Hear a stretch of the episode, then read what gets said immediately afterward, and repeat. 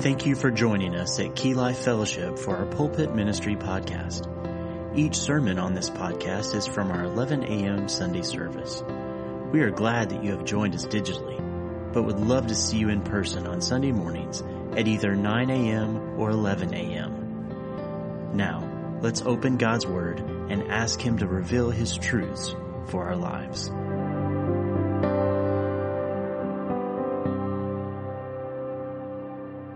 Man, as you're being seated, if you would, turn in your Bible to John and his Gospel in chapter 5.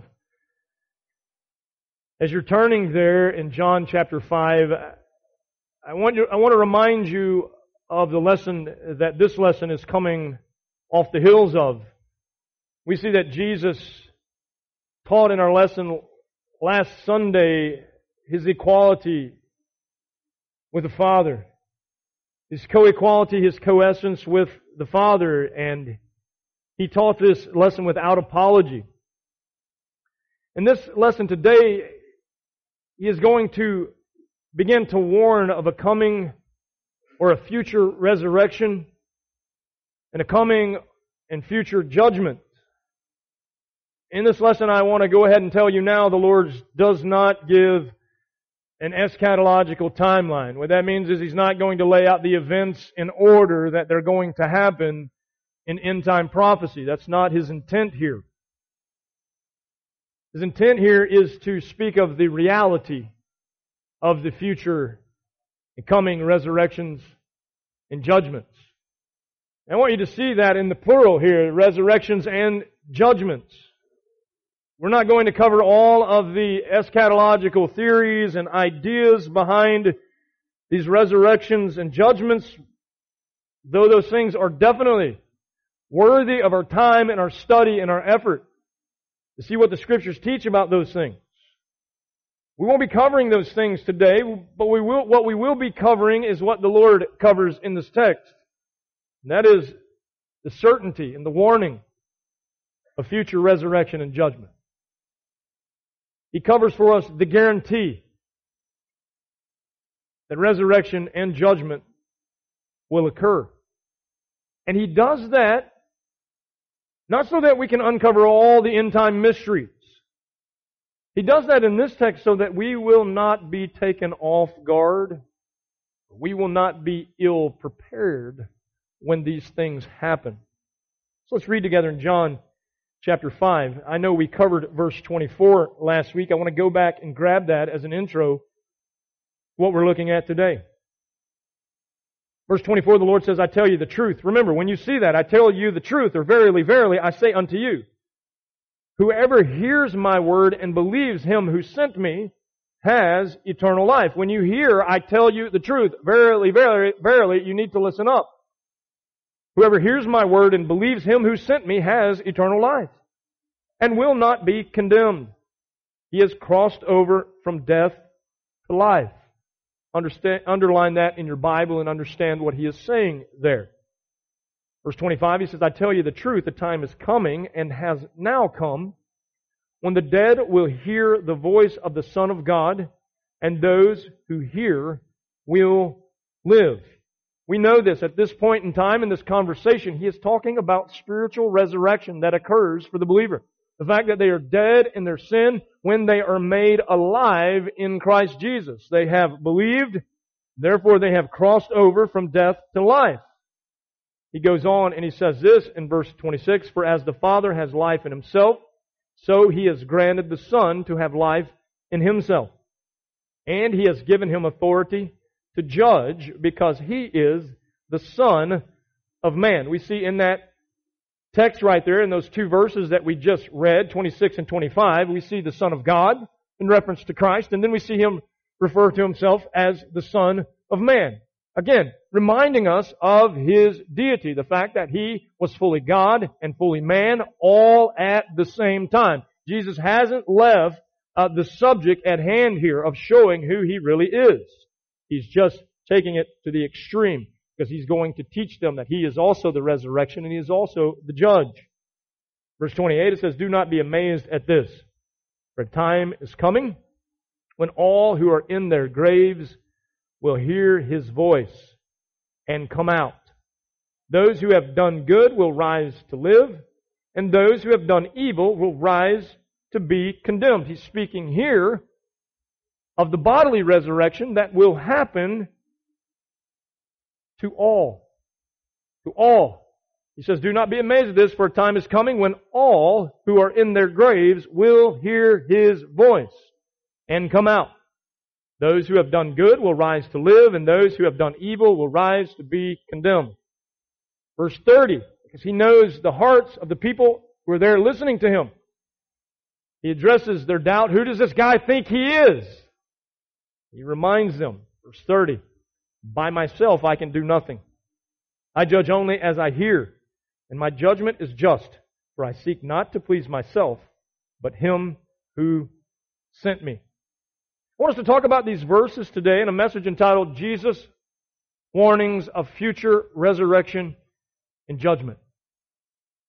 Again, I want you to see them not in an eschatological timeline, but I want you to see them as a truth and as a reality. The only way to do that is to break them down properly in this text, and that's what we're going to do. First thing that I want you to see if you're taking notes is this. The first thing is this, the coming judge who came. The coming judge who came. Verse 24, he said, I tell you the truth, whoever hears my word and believes him who sent me has eternal life and will not be condemned. He has crossed over from death to life. When Jesus Christ came the first time, we know this. He preached a message of faith and repentance in Him.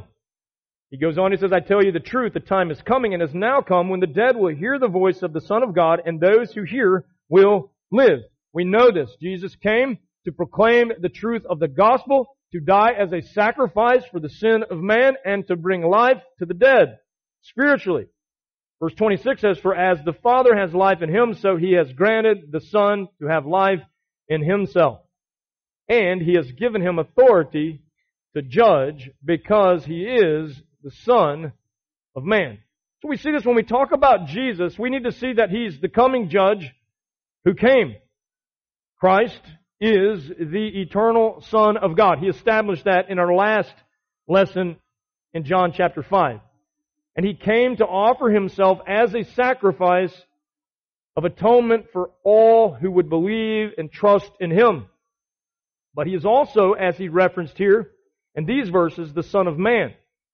And he will return as the Son of Man to judge and to exercise God's wrath on all unrepentant sinners and to bring salvation to all those who have believed by faith and trusted in Him. Jesus is going to come back in bodily form. Uh, there will be no phantom or phantasm. He will come back as Jesus, the Son of God, incarnate, bodily form, glorified, riding on a white stallion as scripture tells us. And He will come back to judge. He is the coming judge who came. Why is that so important? It's important because we must see two elements of Christ in judgment. Acts chapter 10, verse 42. It says, He commanded, speaking of Jesus, us, the apostles, to preach to the people and to testify that He is the one whom God appointed as judge of the living and the dead. Jesus is going to come back as the judge to judge the living and the dead. Peter declares this in Acts chapter 10 that he is that judge, just as Jesus has declared here in verses 24 through 27, especially there in 27, that he is the judge. Now, I want you to see this. He came to bear the judgment of the saints on his first advent. Many people say that he, he came not to bring judgment. Oh, he did. He's going to come again to bring judgment. He came to bring judgment for the saints.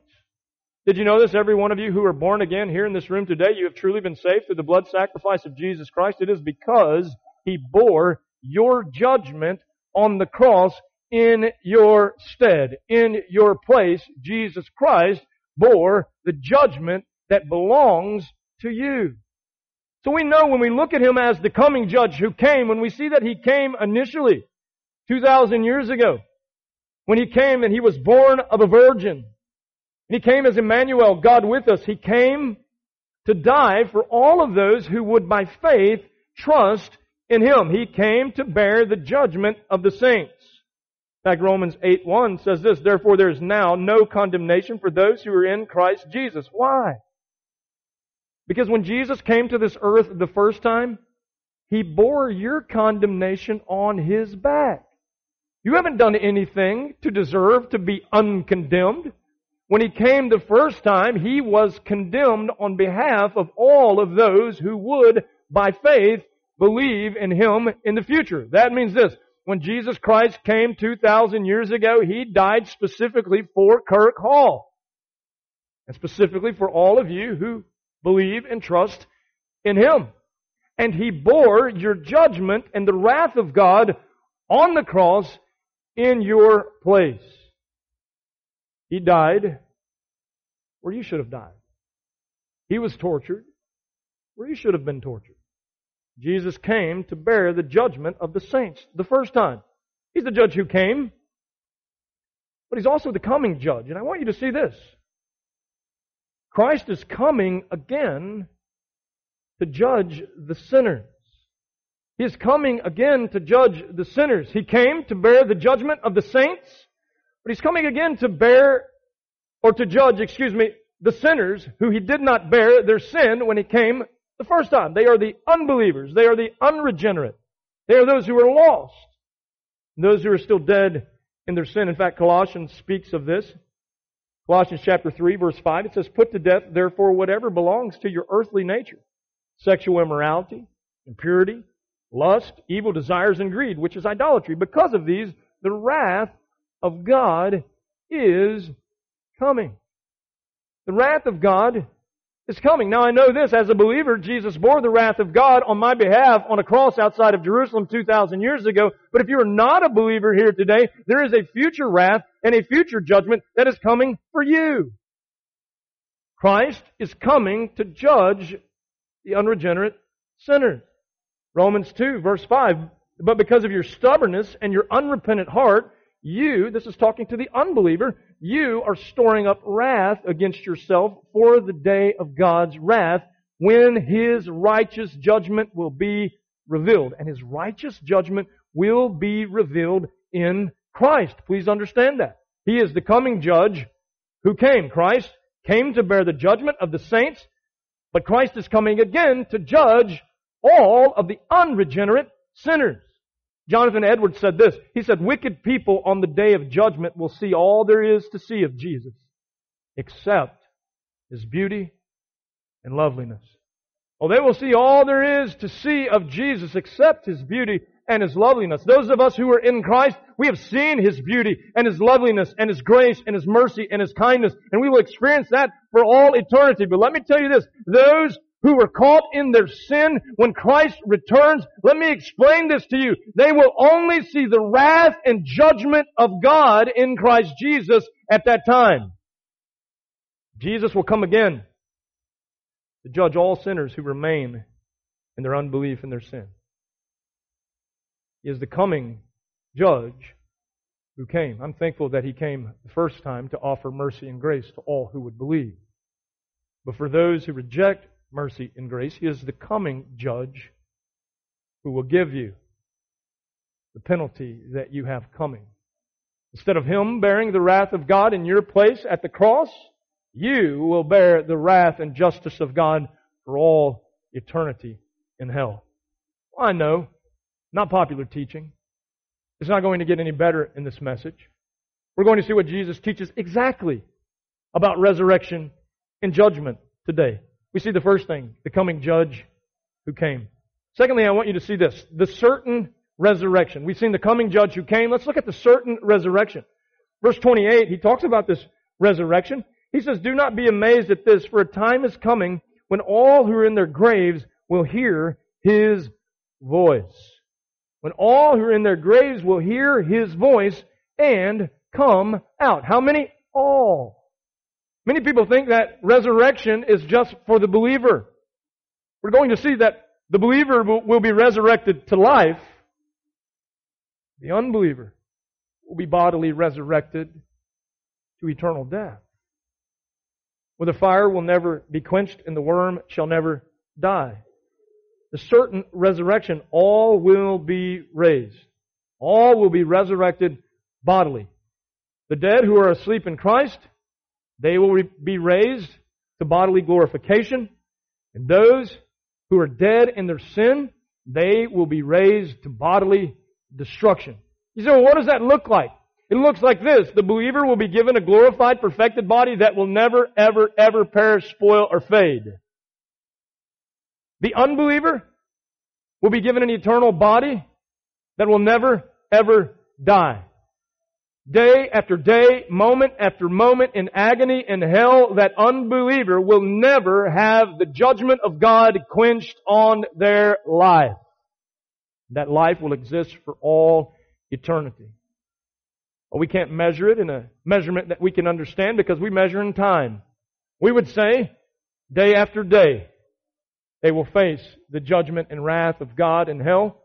That doesn't do it justice because when we measure days, we know this, eventually days end.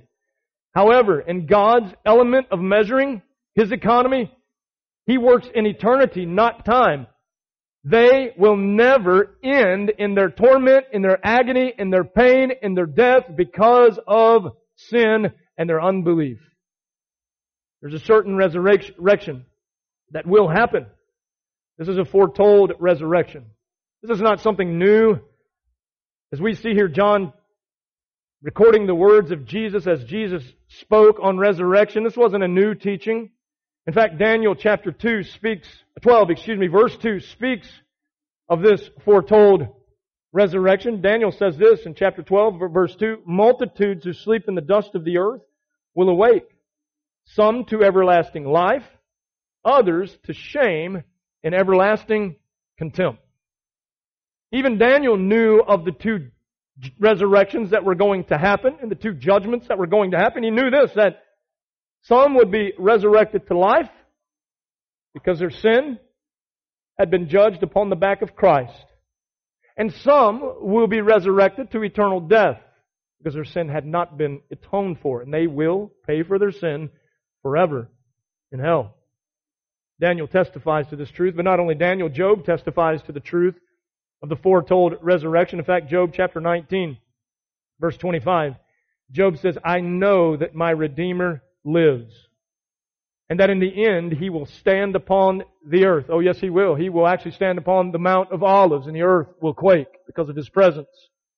And after my skin has been destroyed, yet in my flesh, I will see God. Daniel, excuse me, Job understood, just as Daniel understood, that those who trust in the Redeemer will stand to new and resurrected life. He said, yet even though my skin is destroyed, yet in my flesh I will see God. He understood glorification before glorification was ever explained. Verse 27, I myself will see him. With my own eyes, I and not another. How my heart yearns within me. Oh, the person who knows my Redeemer lives, his heart yearns within him for future resurrection. Oh, we can't wait until we are given those glorified bodies where we can be in the presence of our Lord and our Savior who offered Himself in our place on the cross. For the unbeliever, because we see, as Daniel said, there's another resurrection. Resurrection to others, and is a resurrection to shame and everlasting contempt. They will spend an eternity suffering and agony and pain and shame and contempt because they did not believe in Christ and because they did not repent of their sin. And so we see the certain resurrection. It is a foretold resurrection. It is a future resurrection, a coming resurrection, a resurrection to life for the believer. Scripture calls that the first resurrection. And blessed are ye who take part in the first resurrection. There's also the coming resurrection to condemnation for the unbeliever.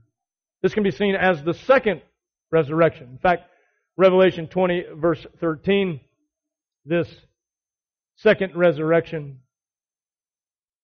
precedes the second death.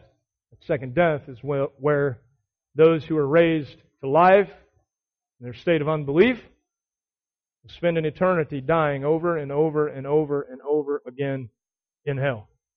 I know what many people say. Kirk, do you have to be one of those hellfire brimstone preachers? Yes, because we're talking about what Jesus is saying here, and I'm not going to go around it to suit your ears that want to be tickled. We're going to look at the truth of the Word of God and what the Word of God truly says. This is what Jesus is laying out here for these people. Uh, these are not words that I've made up or theories that I've made up. We've already seen they knew about these things in the Old Testament. Jesus is reiterating them in the New Testament. His apostles will go on to do the same in their writing. Why would we ignore these things? There's a certain resurrection that is coming, foretold resurrection, future resurrection that's coming. It's coming for the believer It's coming for the unbeliever, the believer to life, the unbeliever to eternal death. This is not only a foretold resurrection, a future resurrection, it is also a final resurrection for all. This will be the beginning of forever for everyone. In one of two destinations. You will either experience eternal life at this resurrection, dwelling in the presence of God and in, all, in, in, in the presence of all of His goodness for all eternity because of what Jesus Christ did for you at the cross? Or secondly, you will experience the second death, which is eternal death, enduring the wrath and judgment of God. You say, well, I don't know if I, dis- if I agree with all of this hell stuff. Well, you disagree with what Scripture teaches. So you might as well be reading the Farmer's Almanac. But scripture teaches the second death. In fact, Revelation mentions the second death four different times. And in the Revelation, we see in Revelation 2.11, Revelation 20 verse 6, Revelation 20 verse 14, Revelation 21 verse 8, every time that the second death is mentioned, it is always in reference to the eternal state of the unbeliever in the lake of fire, which we know as the final hell. Every time. That is the second death, and it is an eternal death. The believer will be resurrected to eternal life. The unbeliever will be resurrected to eternal death. Be certain. You will be resurrected to one or the other. I don't say that to scare you. I say that because I love you and I care for your soul and I don't want you to perish an eternal death. Because Jesus Christ came to rescue some of you. Hear His voice today. Turn to Him, Him alone. Trust in what He did for you at the cross. We see the certain resurrection. We've seen the coming judge who came, the certain resurrection. Number three, and the next part of verse 29, I want you to see this. He's going to give us details about who will participate in these resurrections. We see thirdly, the converted saints in Christ. Verse 29. He says, Those who have done good will rise to live. Those who have done good. And I don't want you to think for a moment that Jesus is preaching works-based salvation. That's not what he's doing. He's not preaching works salvation.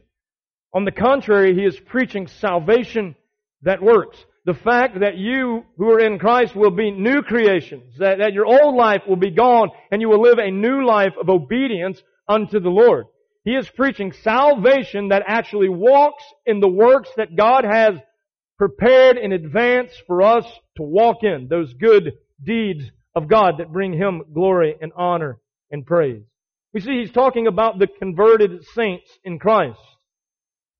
Converted saints who are now doing the good that God willed that they do, that they could not do before they were in Christ. Did you know this? Before you were in Christ, you could not do any good. But it is now that you have been redeemed by Christ, you can now, through the power of the Holy Spirit, according to the Word of God, walk in those works that God has prepared in advance for you walk in. You see, he's talking about the converted saints who do good to bring God glory. Who are these saints? Write this down. They are the reborn. The reborn. We learned in John chapter 3 verse 7. Jesus said this to Nicodemus. You must be born again. If you have entered into this life through natural childbirth, through your mother, you, you have been born physically. But Jesus was talking about a spiritual rebirth or a spiritual regeneration. And he's saying this, that if you're truly going to be one of the converted saints who are resurrected to life, you must be born again. This rebirth will be evidenced, watch this, by faith and repentance and obedience. You will be doing good. Even Jesus talks about this in Matthew chapter 7 verse 21. He says, not everyone who says, Lord, Lord, shall enter the kingdom of heaven, but only he who does the will of my Father who is in heaven. Now, I don't know about you, but I do know about me, and I do know what scripture says. And I know this, when I was not in Christ, I could not do the will of his Father who is in heaven. I did the will of Kirk Hall, the sinner on this earth. But it is when I was reborn and regenerated, rebirthed to new life, then and only then could I do works that brought God glory, honor, and praise. And so we see the good works that are coming out of the lives of these saints are because they have been reborn. These saints are reborn. Secondly, these saints are resurrected to eternal life. Romans 6:23. Most of us know what it says. It says for the wages of sin is death. And if scripture stopped there, wouldn't we all be in trouble? But it doesn't. Praise God for His grace and His mercy in Christ. For the wages of sin is death, but the gift of God is eternal life in Christ Jesus our Lord. The converted saints in Christ, they will be reborn, but they will be resurrected to eternal life. Positionally, we have been resurrected to eternal life. It's as good as ours because Christ has already attained it for us.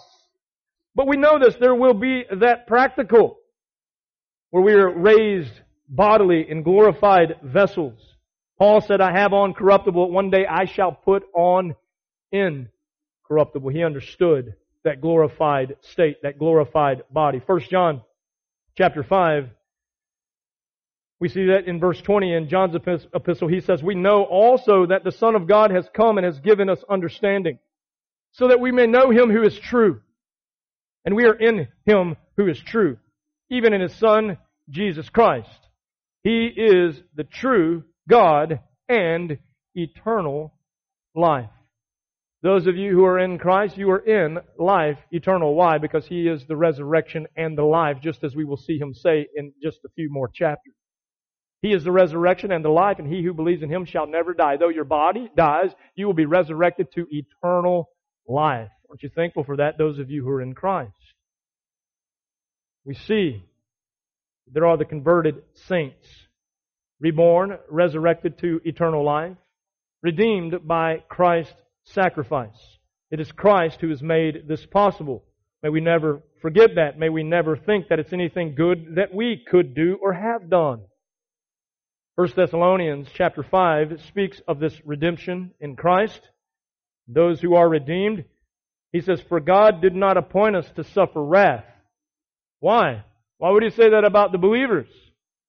Because Jesus has already bore the wrath that belonged to us.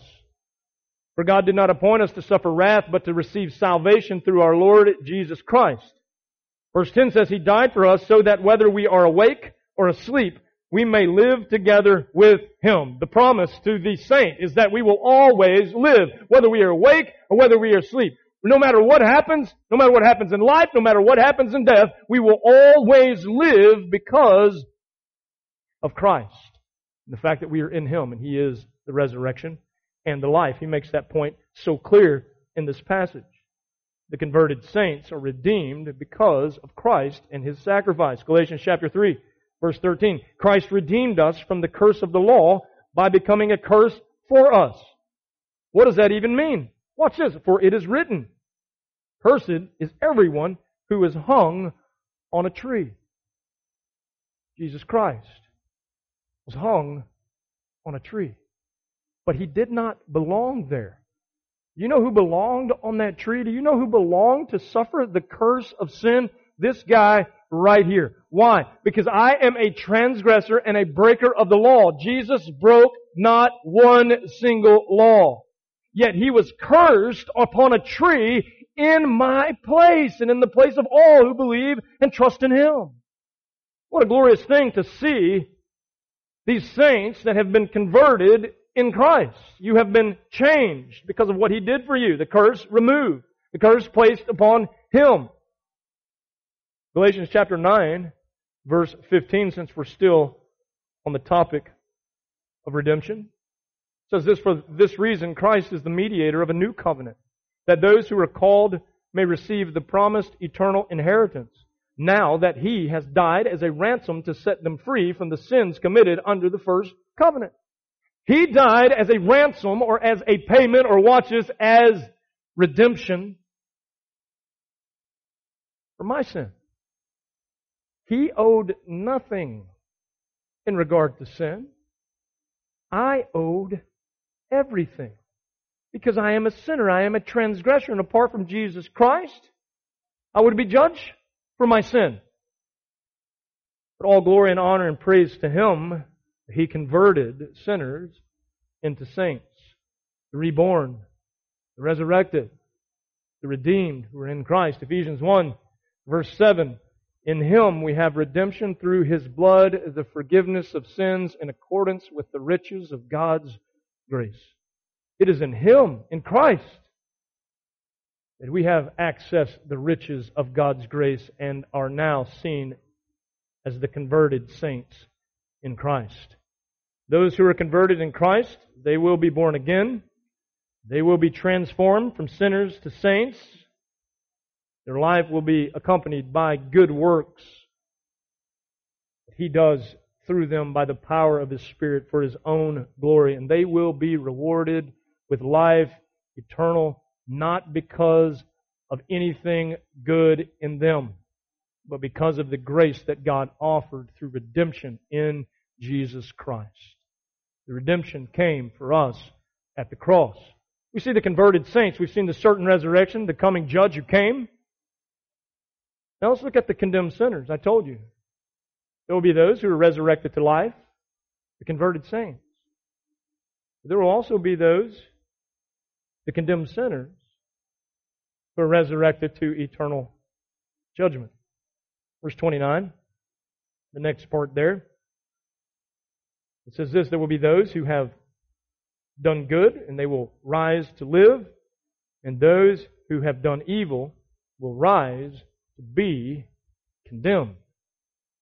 Those who have done evil will rise to be condemned. The fact of the matter is this. According to what Jesus taught in John chapter 3, they are condemned already. They are condemned already because they have not believed.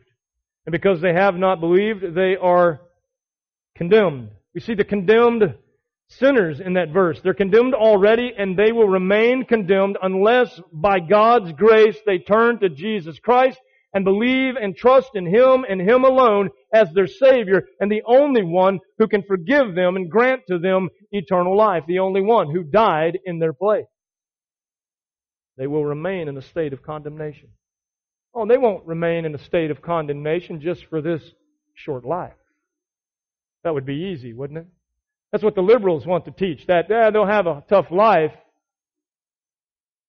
but then they'll just go to the grave and they'll just kind of die out of existence. Can I tell you this? That is not what Jesus taught.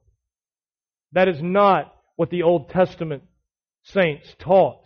That is not what Scripture anywhere teaches. The liberal Christians of today, or the so-called liberal Christians of the day, will just say this. Yeah, uh, they've, they've lived enough bad in this life. God's not going to double stamp that with hell. Let me just tell you this. That is false doctrine. It's going to send people straight to hell and condemnation for all eternity.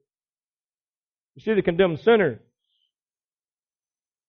They reveal their depravity by a life of evil works. He said those who have done evil. Did you know this? All unbelievers' lives will be characterized by sin. That's how we know the difference between a true believer and a true unbeliever. A true believer's life will be characterized by obedience to Christ, and a true unbeliever's life will be characterized by sin. Stop thinking that it works any other way in the gray Christianity that we see in our culture today. That's not biblical Christianity. Does everybody understand that? The condemned sinner will reveal their depravity by a life of evil works and evil deeds. It will be a life characterized and defined by sin. In fact, Galatians chapter 5. It says this in verse 19. The acts of the sinful nature are obvious. Well, what are they? Sexual immorality, impurity and debauchery, idolatry and witchcraft, hatred, discord, jealousy, fits of rage, selfish ambition, dissensions, factions, and envy drunkenness, orgies, and the like. And he says anything else that you know obviously is evil.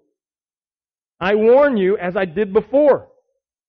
Pay close attention to this. I warn you. For all the people who think that the scriptures don't warn you of the coming wrath of God, I warn you as I did before. Watch this. That those who live like this will not, will not inherit the kingdom of God. Why? Because he already told us this. There's going to be a resurrection to judgment, and in that resurrection to judgment, they will stand before God. They will answer for their life of depravity that was defined by their evil deeds, by their evil works, by their sin. 1 Corinthians 6 verse 9 says this, Do you not know that the wicked will not inherit the kingdom of God? Do not be deceived. Oh, what a warning. Do not be deceived. You know what that tells us? The enemy is trying to deceive you into thinking that they will. Do not be deceived. Neither the sexually immoral, nor idolaters, nor adulterers, nor male prostitutes, nor homosexual offenders, nor thieves, nor the greedy, nor drunkards, nor slanderers, nor swindlers will inherit the kingdom of God. Watch this. And that is what some of you were. You once were defined by those things. But you were washed, you were sanctified, you were justified in the name of the Lord Jesus Christ and by the Spirit of our God. What is he saying? He's saying this. There are some who will find life in Christ and be changed. And there are others who will not find life in Christ. They will reject Christ and they will hold on to their life of sin and that life of sin will define them and they will be judged for it for all eternity. Stop telling people who are living a lifestyle of open immorality that they are okay.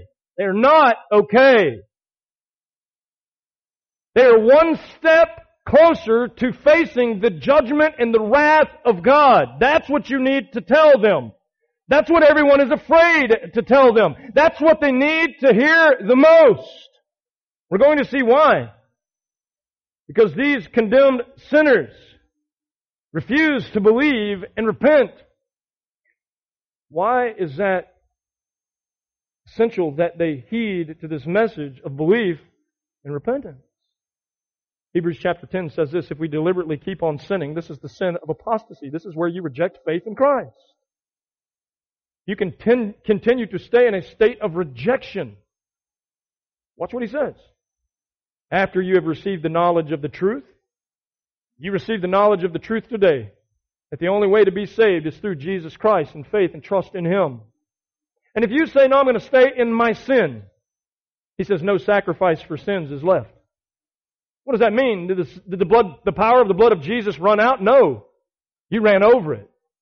You trampled it. Watch what He says. You, you ignored it. But only a fearful expectation of judgment and of raging fire that will consume the enemies of God. You, you don't trust in Christ, there's going to be no other option to save you. There's no other name given under heaven whereby men must be saved. It is the name of Christ. He is the only Savior. Anyone who rejected the law of Moses died without mercy on the testimony of two or three witnesses.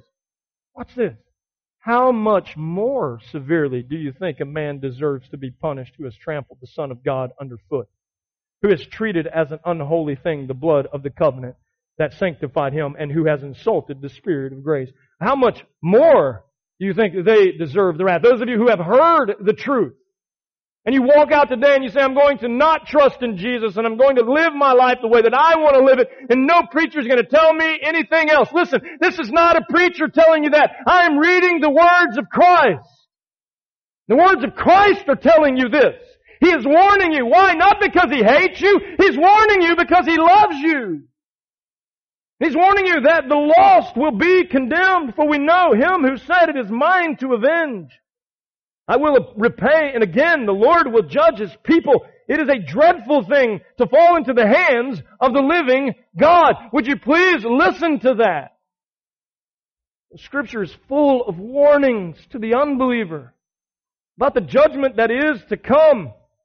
We see the condemned sinners here. They reveal their depravity by a life of evil works. They refuse to believe and repent. Then, you see that they will be raised to eternal condemnation. Just as the converted saint will be raised to eternal life, the unconverted sinner. But I prayed a little prayer. Little prayers don't save you. Big saviors who came and died on a cross in your place to, to bear the wrath of God and judgment for your sin. Those, He is the one who saves you. Not your little prayers. We see that these people will be raised to eternal condemnation. Revelation chapter 20, we see this. Verse 11. And then I saw a great white throne and him who was seated on it. Earth and sky fled from his presence and there was no place for them. And I saw the dead, great and small, standing before the throne and books were opened. Another book opened, which is the book of life. The dead were judged according to what they had done as recorded in the books. Did you catch that? The dead, those who were not in Christ, the condemned sinners, they were judged according to what they had done. Those books that he's talking about, they are books that keep an exact record of every sin that you have ever committed. And he says here that they will be judged. The dead were judged according to what they had done as recorded in the books. The sea gave up the dead that were in it, and, the, and death and Hades gave up the dead that were in them. And each person was judged according to what he had done. Then death and Hades were thrown into the lake of fire. The lake of fire is the second death. If anyone's name was not found written in the book of life, he was thrown into the lake of fire. Now, you can do anything that you want to do there, but you just can't erase hell, can you, when he mentions it three times in two verses? But I want you to see what's happening here at the great white throne judgment. There are books that the unbeliever will be judged by. There are books that contain every evil deed that they have ever done. Every evil deed. Every evil plan, every evil scheme, every evil motive. You say, well, what happened to your books, Kurt? they've all been covered by the blood of Jesus Christ. All of my deeds have been washed and cleansed through His precious blood that He shed on the cross for me. My sins, they're no longer recorded in a book. They are cast as far as the east is from the west. They are at the bottom of the ocean floor, and He remembers them no more. My sins have been covered as the believer. We're not talking about the believer here. We're talking about the condemned sinner.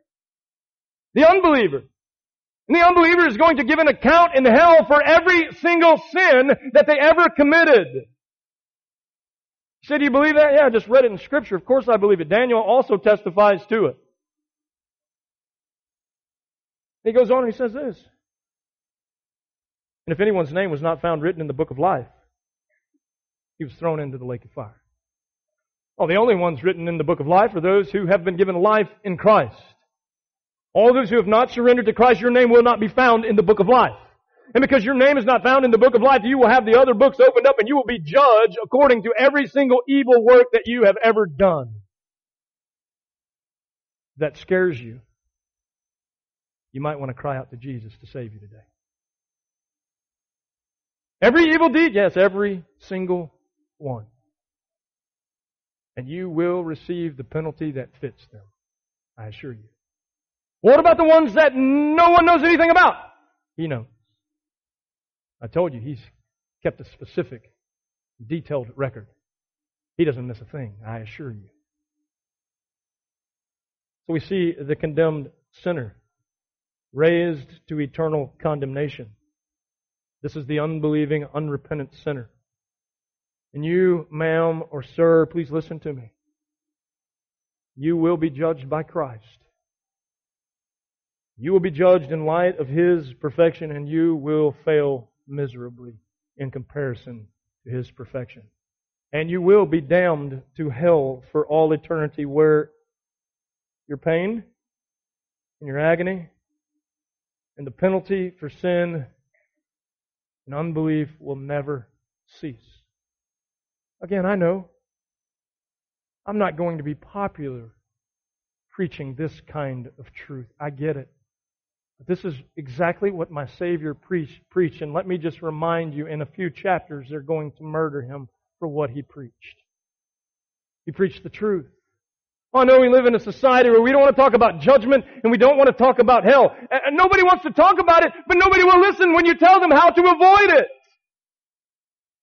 Well, I'm telling you how you can avoid it. You can avoid it through Christ and Christ alone if you are not in Christ. Your name is not found written in the Lamb's Book of Life. You will be judged in hell for all eternity because of your sin. Mark that down. Write it down. Understand that it is real. We've seen the coming judge who came, the certain resurrection, the converted saints in Christ, then the condemned sinners. Oh, that certain resurrection that awaits both. Some, because this resurrection is final, will be resurrected to final and eternal life. Some will be resurrected to final and eternal death. We know this is the second death.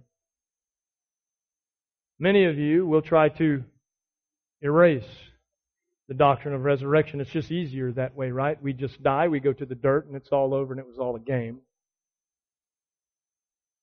However, you can't erase it from Scripture. In fact, Martin Luther says that the Lord has written the promise of resurrection not in books alone, but in every leaf in springtime. Every leaf in springtime. When we walk outside in spring and all the leaves that have been dead and now they're budding to new life, we can know that God has the power to bring things that seemed dead and were dead to new life. He does it every spring. He will do it in the life of both believers and the unbelievers when He returns. And the last thing that I want to leave you with in this text is verse 30.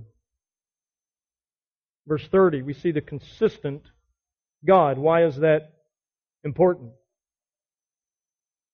Well, the first thing and the first reason I want you to see that it, that is important is because God is not going to go back on anything that He's promised. Oh, we dance and we shout about the promise of eternal life. We neglect that He's also promised eternal judgment for those who are not in Christ. He's not going to renege on that. He is not going to bow out on that and just at the last moment say, you know what, I think I'm just going to extend grace and mercy to all. Universalist salvation. It doesn't work. Universalism is not true. In the end, everyone is not going to be saved. Why? Because I see in Revelation chapter 20 that people are cast into the lake of fire for all eternity. You see the consistent God in verse 30. Look what it says. By myself I can do nothing. I judge only as I hear. My judgment is just, for I seek not to please myself, but him who sent me. He says, I, by myself, do nothing.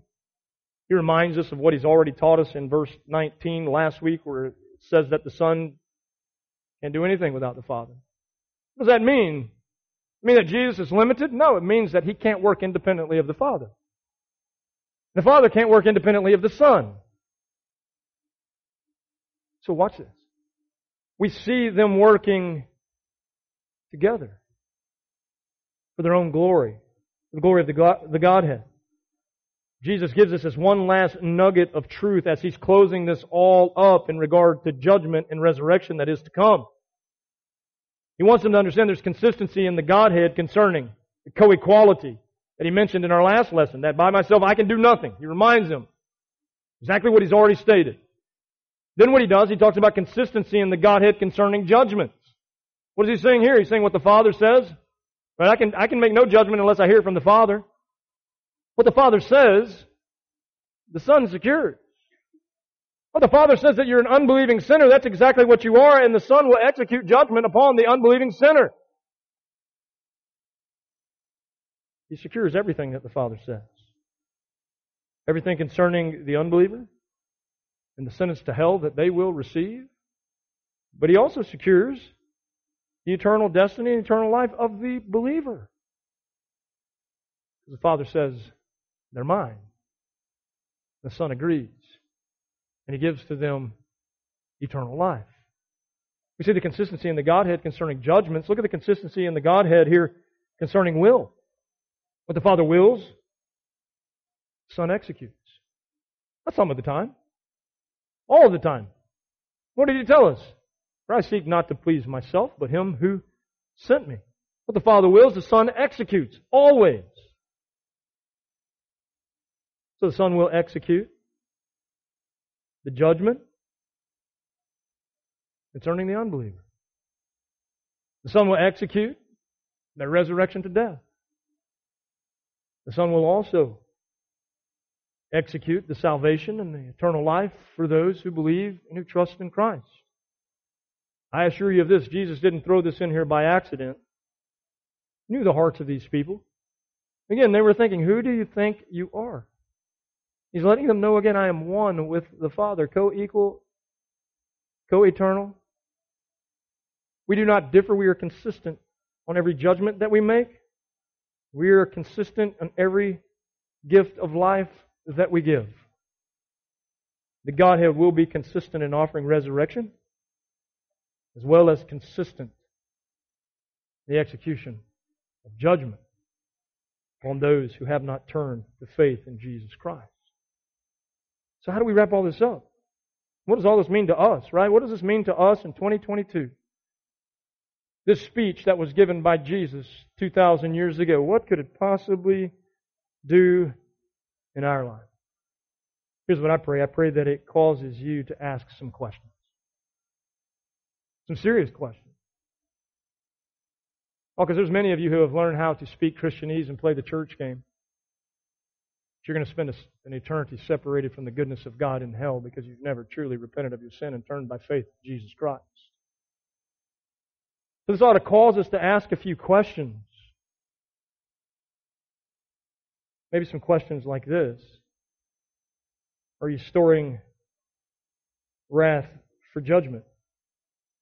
Are you storing up wrath for judgment? Romans chapter 2, verse 5, he says, Because of your stubbornness and your unrepentant heart, you are storing up wrath against yourself for the day of God's wrath when his righteous judgment will be revealed. Are you storing up wrath for yourself?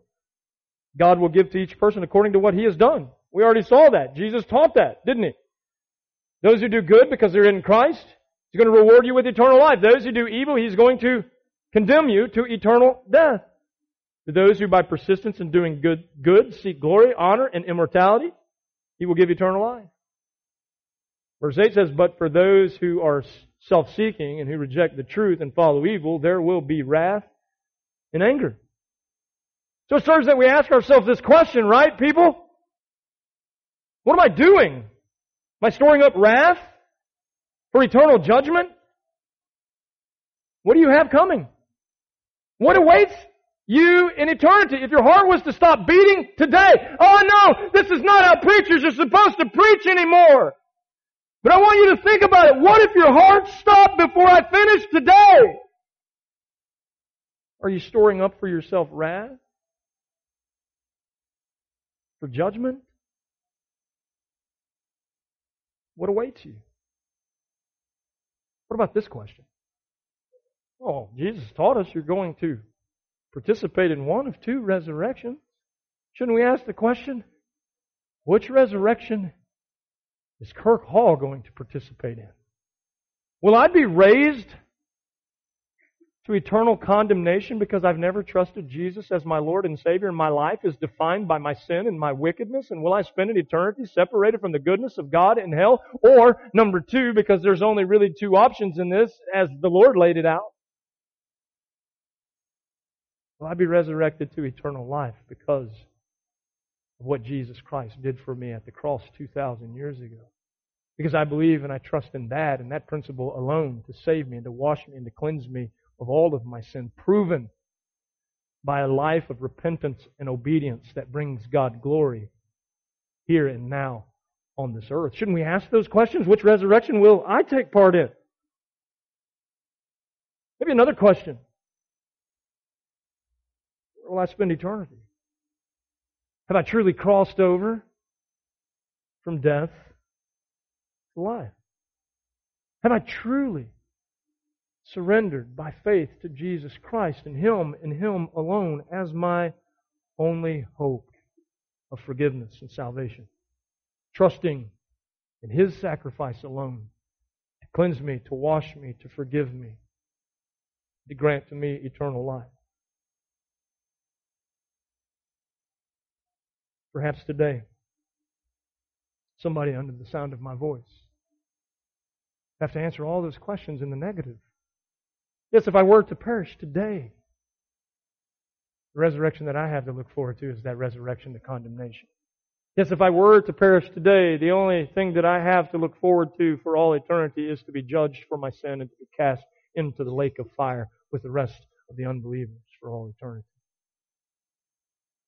Perhaps that's you today. I would say this to you. I would implore you today. Call out to Jesus. Call out to Jesus in desperation to save your wicked soul today. To save your wicked soul from the hell that awaits you, from the condemnation that already is upon you, and the wrath of God that already abides in your life. Whosoever shall call upon the name of the Lord shall be saved. That is a desperate call. That is you realizing today the truth of what Jesus has taught here, that there is a future resurrection. There's a resurrection to life and there's a resurrection to death, and you will participate in one of the two. There is a future judgment. There, there will be a judgment where those who are in Christ will be judged for the good works that they have done to bring God glory, and they will be rewarded in heaven. And there is a judgment where those who will stand before God and they will be judged for their sin, and they will be cast into the lake of fire forever without Christ. Which one will you be participating in? Valid question. In fact, I believe it was the intent of Jesus here to cause us to ask these questions. How many of you will walk out of here today continuing to play games? Something that you're inevitably not in control of at all. Your own eternal destiny. My encouragement to you today is this. Will you cry out to Jesus this very morning? the only one who can save you and wash you and cleanse you. How you answer these questions that we have just posed will be what determines the outcome of your eternity. These questions demand a response. You can A, respond by crying out to Jesus to rescue you from the coming wrath and judgment, or you can B, Continue to pretend like you have your life all together, carrying on in your sin. The face of the judgment and the wrath of God in hell for all eternity. These questions demand a response.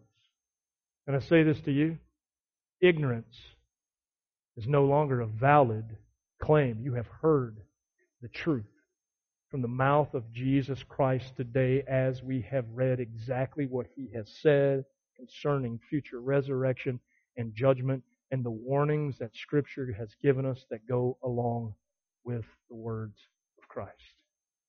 Will you turn to Christ today as your Lord and your Savior? Pray with me. Father, in the name of Jesus, we come to you asking you, Lord, to save souls from wrath and judgment, to rescue sinners and bring them out of darkness and into light.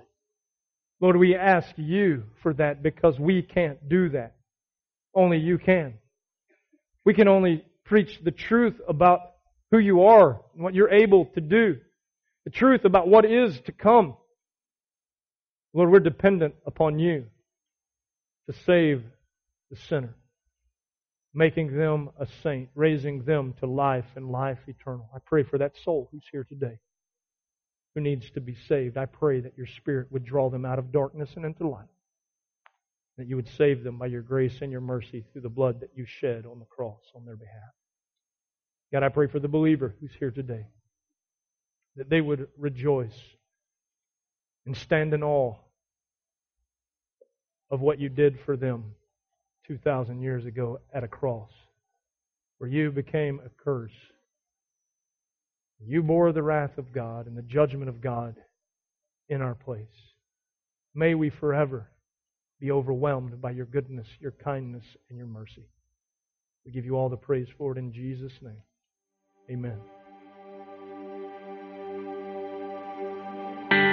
Thank you for listening to the Key Life Fellowship Pulpit Ministry podcast. If you would like to talk with one of our pastors, please email us at info at keylifefellowship.org or call us at 281-689-1604. You can also visit our website at www.keylifefellowship.com. We hope and pray you have a blessed week and remember, you are light in the darkness.